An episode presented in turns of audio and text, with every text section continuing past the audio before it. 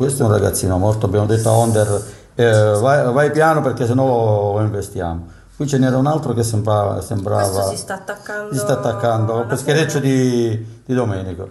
E qui è Luan, eccola qui. Vedi? Questa testa. Che è viva. È viva. Sì, sì. L'avevamo presa per morte perché ci hanno detto i, morti, detto, i morti lasciateli.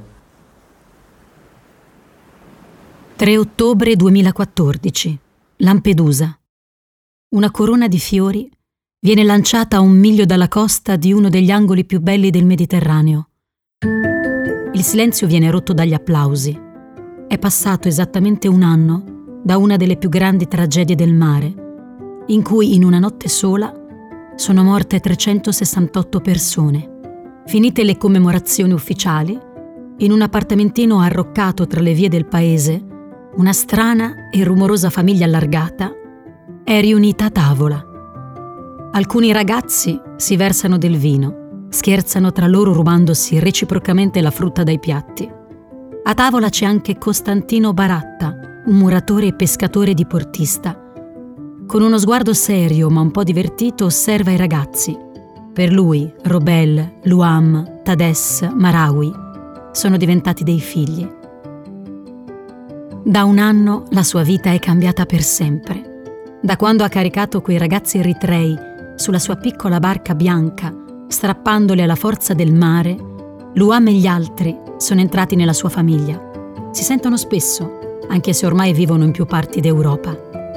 Luam ha fatto di tutto anche per essere al matrimonio di Francesco, il figlio di Costantino, che per lei è come un fratello. Tutti hanno trovato la propria strada, hanno ricominciato da capo, ma nessuno dimentica le mani di quell'uomo che li ha salvati e protetti. Guardandoli alla sua tavola, Costantino pensa alla sua infanzia. Lui, primo di sei fratelli maschi, ricorda il caos, la frenesia e il rumore allegro dei pranzi di famiglia poi torna al presente. Guarda sua moglie Rosa, mamma Rosa per quei ragazzi. Costantino e Rosa hanno dato tanto, ma tanto hanno anche ricevuto. Il pranzo finisce. Il cielo diventa piano piano più scuro. Poi cala la sera e tutti, salvati e salvatori, testimoni, studenti, cittadini di Lampedusa e turisti, si ritrovano insieme. Vengono lanciate al cielo 368 lanterne una per ogni vittima. State ascoltando la seconda stagione di Storie di Giusti, un podcast della Fondazione Garivo che racconta le figure esemplari onorate al Giardino dei Giusti di tutto il mondo di Milano. Testi e interviste Joshua Evangelista e Martina Landi.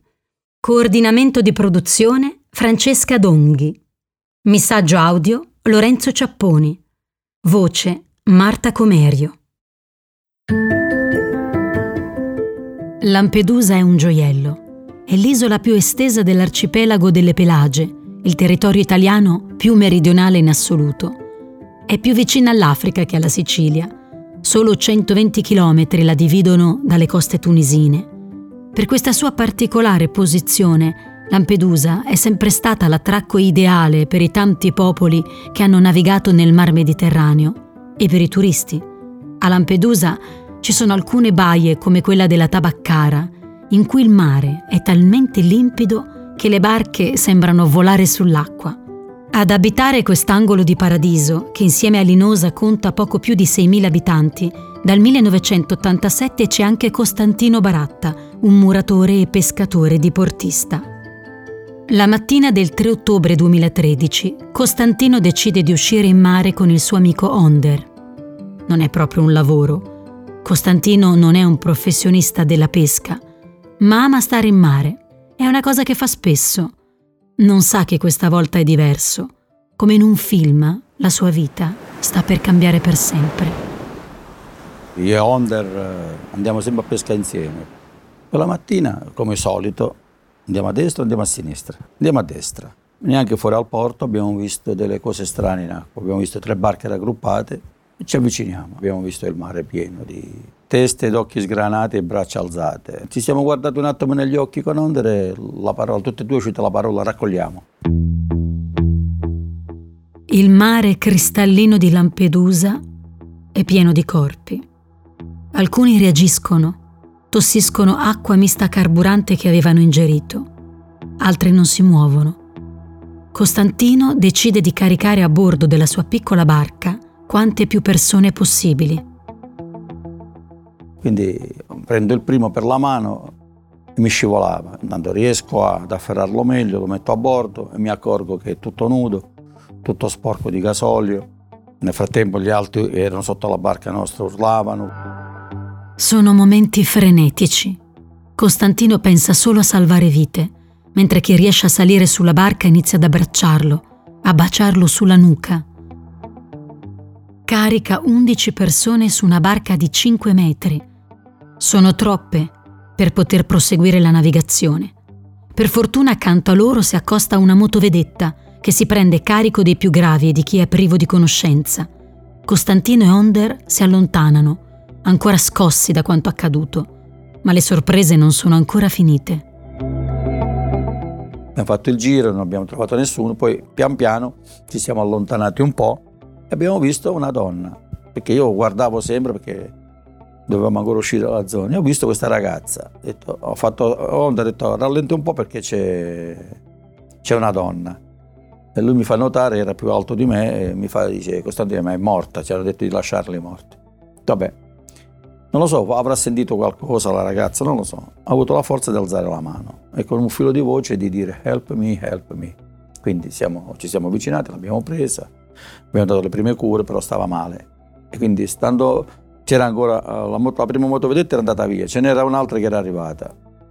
Gli ho detto, guardate, abbiamo una ragazza che sta male, l'hanno guardata, si sono accorti anche loro che stava male, quindi hanno messo la ragazza a bordo e se la sono portata in porto perché oramai anche loro hanno constatato che non ce n'erano più vivi in mare.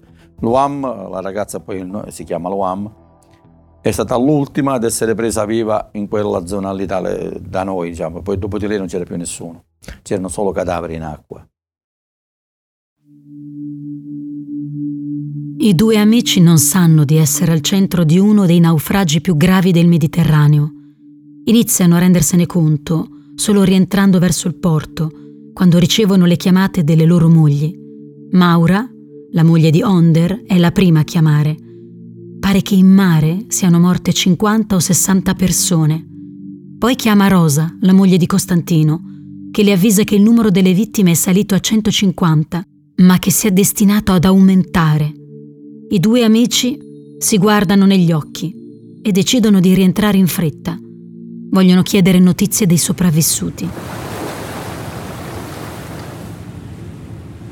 Quella mattina, in mare, c'era anche un altro pescatore. Come Costantino era in mare per pescare pesci. Si chiama Vito Fiorino Nato a Bari ma cresciuto a Sesto San Giovanni, dopo una vita da falegname, Vito ha deciso di passare gran parte dell'anno a Lampedusa, dove ha aperto una gelateria. Ma la sua grande passione è la pesca, almeno lo è stata fino al 3 ottobre 2013. Cos'è accaduta quella notte? Erano circa le, le due e mezza quando io e sette amici abbiamo deciso di, di rientrare in porto dopo una un, un momento di, di tranquillità, un bagno, un panino, qualcosa. Quando qualcuno ha detto ma perché stanotte non ci fermiamo a dormire nella baia della Sabacara?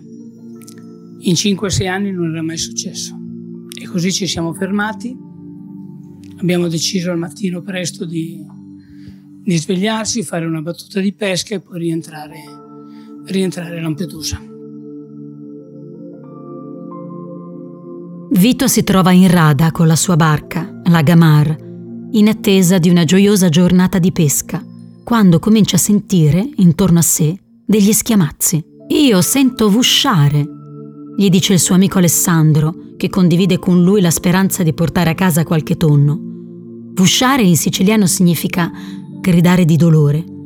Inizialmente Vito pensa che quei suoni così sgradevoli provengano dai gabbiani, anche loro in mare per cacciare. Ma non si tratta di uccelli. Sono le grida di donne e uomini che stanno affogando a pochi metri dalla sua barca. Anche lui, come Costantino, non esita a portare a bordo i disperati, nudi e sporchi di gasolio. Posso salvarne quattro o cinque, pensa subito Vito. E così ho iniziato a portare a bordo, il pensiero di salvarne 4 o 5 mi è svenito in un attimo. Come potevo fermarmi di fronte a queste braccia che chiedevano aiuto? Così abbiamo portato a bordo queste persone, uno ci ha raccontato di cosa era successo a questa tragedia, la barca si è fermata a mezzanotte, si è rotto il motore, non c'era più luce, hanno acceso una coperta per farsi vedere, ma questa coperta ha creato un danno enorme. È caduto nel vano motore, è scoppiato un incendio a bordo e tutti quelli che si sono ustionati sono, si sono spostati nel lato porto della barca e la barca ha preso piede e si è girata. Donne, uomini bambini in mare.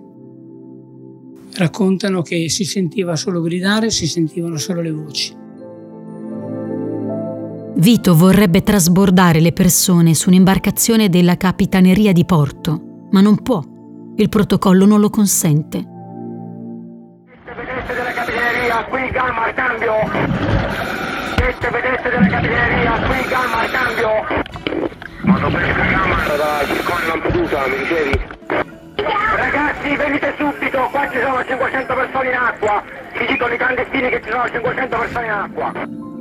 Il protocollo non conosce la morte. Come ci si può fermare di fronte a un essere umano che chiede aiuto? Vito capisce che deve pensarci da solo, si fa coraggio e continua a caricare la Gamar. Alla fine sulla barca non ci sono 4 o 5 migranti come aveva pensato, ma 47. Intanto a terra è sempre più chiara l'entità della tragedia. A bordo della barca affondata c'erano circa 600 persone, quasi tutte di origine eritrea. Solo 155 di loro sono state salvate. I cadaveri recuperati saranno 368. Costantino si reca in ospedale per avere notizie dei sopravvissuti. Tutte le donne salvate hanno problemi di respirazione per il gasolio ingerito. Intanto l'agitazione nel paese è grande. Tutti i naufraghi sono al centro di accoglienza che è sorvegliato dai militari e circondato da giornalisti. Il giorno successivo viene organizzata una cerimonia nell'hangar per permettere ai sopravvissuti il riconoscimento delle vittime. Anche i soccorritori civili vengono invitati. Davanti a loro una scena struggente. Entriamo e veramente la scena è forte, non è che è forte, vedi 150 bare, però uh, la cosa che mi ha colpito molto è stato le tre piccole bare bianche. Erano messe davanti a tutte quelle lì. E quindi eh, quando siamo entrati noi erano tre, poi sono diventate di più di, le, bare bianche. Quindi vado bare, vicino alle bare bianche, faccio segno della croce, dico alcune preghiere e lì mi escono due lacrime. Quando sono arrivati i sopravvissuti però la scena è stata, lì sì che è stata forte, perché urla, grida, pianti, svenimenti di, di, due, di due delle donne che erano presenti. Quelle sono scene veramente forti, sono urla che non puoi mai dimenticare. Intanto Costantino cerca Luam, la ragazza che aveva soccorso. Si ricorda che indossava un piccolo anellino con brillante. Spera che questo piccolo dettaglio possa aiutarlo a ritrovarla. Quando i loro sguardi si incrociano, la giovane lo riconosce subito. Scoppia in lacrime e inizia a urlare di gioia. Quello che ha davanti è l'uomo che l'ha salvata.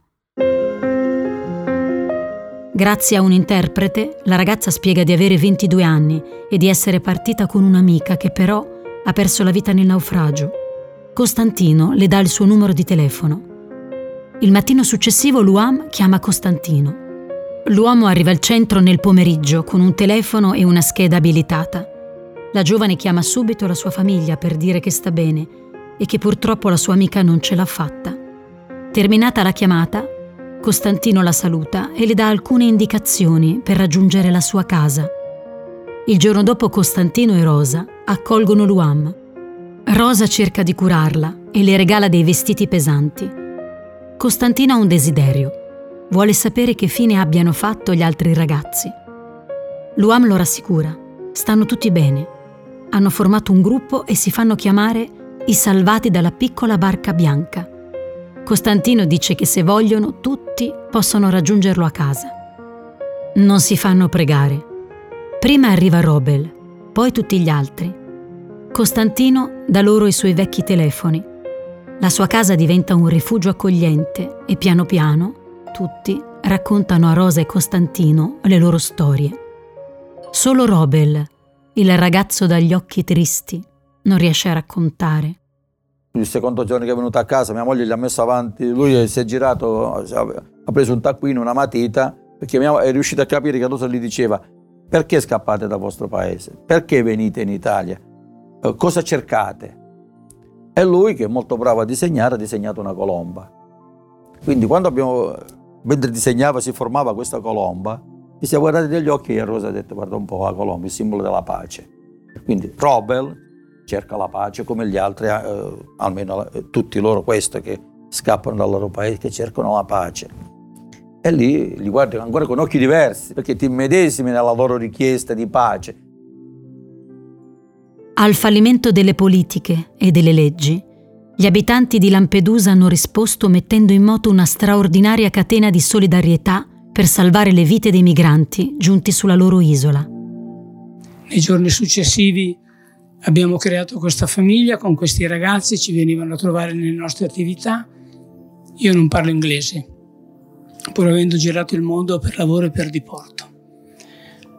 Man Bassenger, uno dei miei salvati, una sera venendo in gelateria, mi ha dato il suo telefono che stava parlando con un amico e uno me l'ha tradotto e mi ha detto ti passo my father. La data del 3 ottobre ricorda un evento drammatico, ma non certo isolato da allora si celebra la giornata nazionale in memoria delle vittime dell'immigrazione. Eppure queste stragi non si sono mai arrestate. Da quel 3 ottobre sono quasi 24.000 le donne, uomini e bambini che sono stati lasciati morire nelle acque del Mar Mediterraneo nel tentativo di raggiungere l'Europa. Eppure in questo mare di ingiustizia ci sono tante piccole gocce di umanità. Sono i soccorritori che lottano contro l'indifferenza, strappando dal mare, accogliendo nelle proprie case e nutrendo i rifugiati. A loro è dedicato un monumento inaugurato a Lampedusa nel 2019, grazie all'impegno di Vito Fiorino e al sostegno di Garivo. Un monumento che ricorda le vittime del mare e i giusti di Lampedusa, coloro che non sono stati indifferenti e si sono assunti una responsabilità di fronte a chi moriva nel Mediterraneo. L'interno del memoriale rappresenta lo scheletro di una barca. Attorno una spirale che dall'alto verso il basso l'avvolge. Su di essa i nomi di tutti i naufraghi. Alla base una chiazza azzurra che vuole simboleggiare il mare. Le storie di Costantino Baratta e Vito Fiorino ci ricordano che di fronte alle tragedie di chi cerca la salvezza, nulla accade senza la responsabilità degli uomini è dunque sempre possibile salvare delle vite e quando ciò non avviene, significa che qualcuno ha consapevolmente voltato la testa dall'altra parte. Io dico sempre, l'ho detto molte volte, io prenderei questa gente che non vuole aiutare, no, li porterei con me in mare e davanti a una tragedia vedere questi ragazzi, guardate, capelli ricci, vedili terrorizzati con gli occhi che gli uscivano fuori dalle orbite, che mentre tu ne prendevi uno, l'altro che era a fianco ti guardava come a me mi lasci e gli occhi si sgranavano di più. Io voglio vedere se questa gente fosse capace di lasciarli lì in acqua. Avete ascoltato un episodio della seconda stagione di Storie di Giusti, un podcast della Fondazione Garivo che racconta le figure esemplari onorate al Giardino dei Giusti di tutto il mondo di Milano. Testi e interviste Joshua Evangelista e Martina Landi. Coordinamento di produzione Francesca Donghi. Missaggio audio Lorenzo Ciapponi. Voce Marta Comerio.